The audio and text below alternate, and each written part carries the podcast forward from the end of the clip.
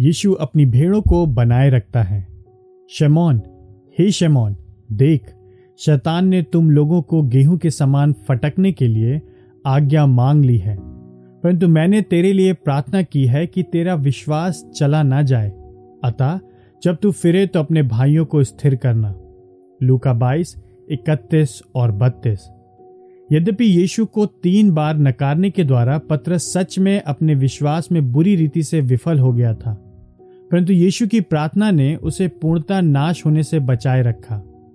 उसको फूट फूट कर रोना पड़ा और वो ऐसे आनंद और साहस में पुनः स्थापित हुआ जिसको पिंतकुस्त के दिन पत्रस के संदेश में स्पष्टता से देखा जा सकता था। यीशु आज उसी प्रकार से हमारे लिए विनती कर रहा है कि हमारा विश्वास विफल ना हो जाए। पॉलुस इस बात को रोमियो आठ चौतीस में कहता है। यीशु ने प्रतिज्ञा की कि उसकी भेड़ों को बनाए रखा जाए और कि वे कभी नाश नहीं होंगे। मेरी भेड़ें मेरी आवाज़ सुनती हैं। मैं उन्हें जानता हूँ और वो मेरे पीछे चलती हैं। मैं उन्हें अनंत जीवन देता हूँ। वे कभी नाश ना होंगी और उन्हें मेरे हाथों से कोई भी छीन नहीं सकता। योहन्ना दस, सत्ताईस और अट्ठाईस। इसका कारण यह है कि परमेश्वर भेड़ों के विश्वास को बनाए रखने के लिए कार्य करता है। जिसने तुम में भला कार्य आरंभ किया है, वही उसे क्रिस्ट यीशु के दिन तक पूर्ण भी करेगा। फिलिपियो एक छ विश्वास की लड़ाई को लड़ने के लिए हमें अकेले नहीं छोड़ दिया गया है।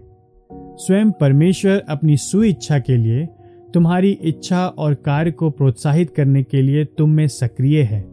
फिलिपियो दो, तेरह। आपके पास परमेश्वर के वचन का आश्वासन है कि यदि आप उनकी संतान हैं वह तुम्हें सब भले गुणों से परिपूर्ण करेगा, जिससे तुम उसकी इच्छा पूरी करो, और जो कुछ उसकी दृष्टि में प्रिय है, वह यीशु क्रिस्ट के द्वारा हमारे अंदर पूरा करेगा।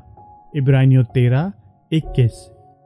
विश्वास और आनंद में हमारा बना रहना अनंत और निर्णायक रीति से परमेश्वर के हाथों में है।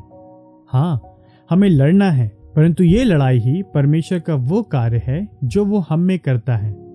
और वह निश्चित रीति से ऐसा करेगा जैसा कि रोमियो आठ तीस में लिखा गया है। जिन्हें धर्मी ठहराया, उसने उन्हें महिमा भी दी है।